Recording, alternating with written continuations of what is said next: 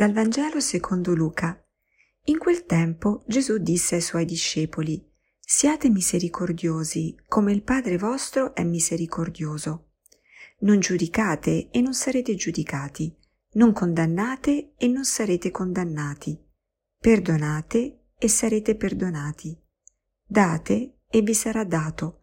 Una misura buona, pigiata, colma e traboccante vi sarà versata nel grembo perché con la misura con la quale misurate sarà misurato a voi in cambio. Buongiorno a tutti. Eccoci, siamo in questo cammino quaresimale e oggi questa pagina del Vangelo ci vuole offrire un po' uno squarcio su che cosa vuol dire seguire Gesù, essere discepoli di Gesù. Sappiamo che appunto il cammino quaresimale è un cammino di conversione, è un cammino che facciamo con più intenzionalità proprio dietro a Gesù. Allora, in che cosa consiste la conversione oggi? Come ce la presenta il Vangelo? Con questa affermazione, con questo comando. Siate misericordiosi come il Padre vostro è misericordioso. Ora è interessante se noi andiamo a leggere il parallelo del, nel Vangelo di Matteo, Matteo usa un'altra espressione. Matteo dice siate perfetti come il Padre vostro celeste è perfetto. Allora vediamo che qui la parola di Dio si illumina a vicenda. Che cosa vuol dire essere perfetti? Vuol dire essere misericordiosi. Che cosa vuol dire essere misericordiosi? Es- vuol dire essere perfetti. Quindi la perfezione che tutti siamo chiamati, in quanto battezzati, in quanto eh, figli di Dio, eh, perché appunto il termine di paragone qui è il Padre, ecco, eh, la perfezione è la misericordia. Quindi noi quanto più saremo misericordiosi, tanto più saremo perfetti. E questo perché? Perché se la perfezione chiaramente è eh, la, l'essere stesso di Dio, che Dio è perfetto no? per sua natura, per definizione in qualche modo, ecco che la natura di questa perfezione è proprio l'amore, l'amore misericordioso, perché Dio è misericordia e fa misericordia. E allora anche noi, che siamo suoi figli, creati a sua immagine, redenti da suo figlio Gesù, siamo chiamati ad essere eh, misericordia e a fare misericordia.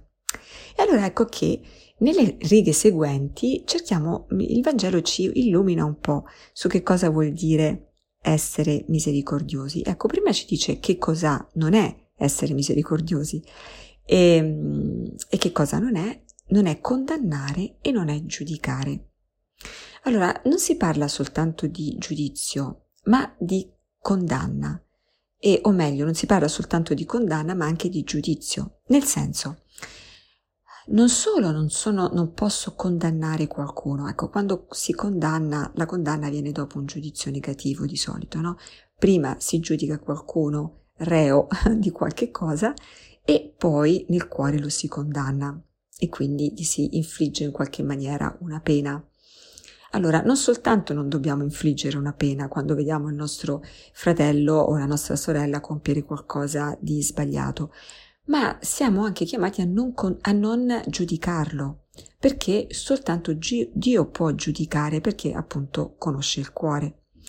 E, e infatti Gesù in un altro passo del Vangelo di Matteo che cosa dice? eh, prima di togliere la pagliuzza dall'occhio di tuo fratello, cerca di togliere la trave che è nel tuo. Quindi, perché devi vederci bene, perché molto spesso il nostro giudizio nei confronti dell'altro è un giudizio inficiato da un nostro limite, una nostra colpa, tante volte anche un nostro peccato. No? Quindi e è importante, importante eh, questo, perlomeno dare questo beneficio del dubbio, proprio perché il dubbio da che è dovuto? Dal fatto che possiamo vederci male in quella situazione quando stiamo giudicando il fratello. Ma anche fosse che eh, il fratello ha veramente sbagliato, ecco che siamo chiamati a perdonare, a perdonare.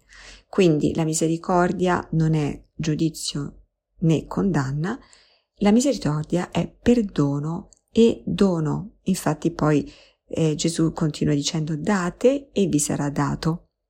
E come dobbiamo dare?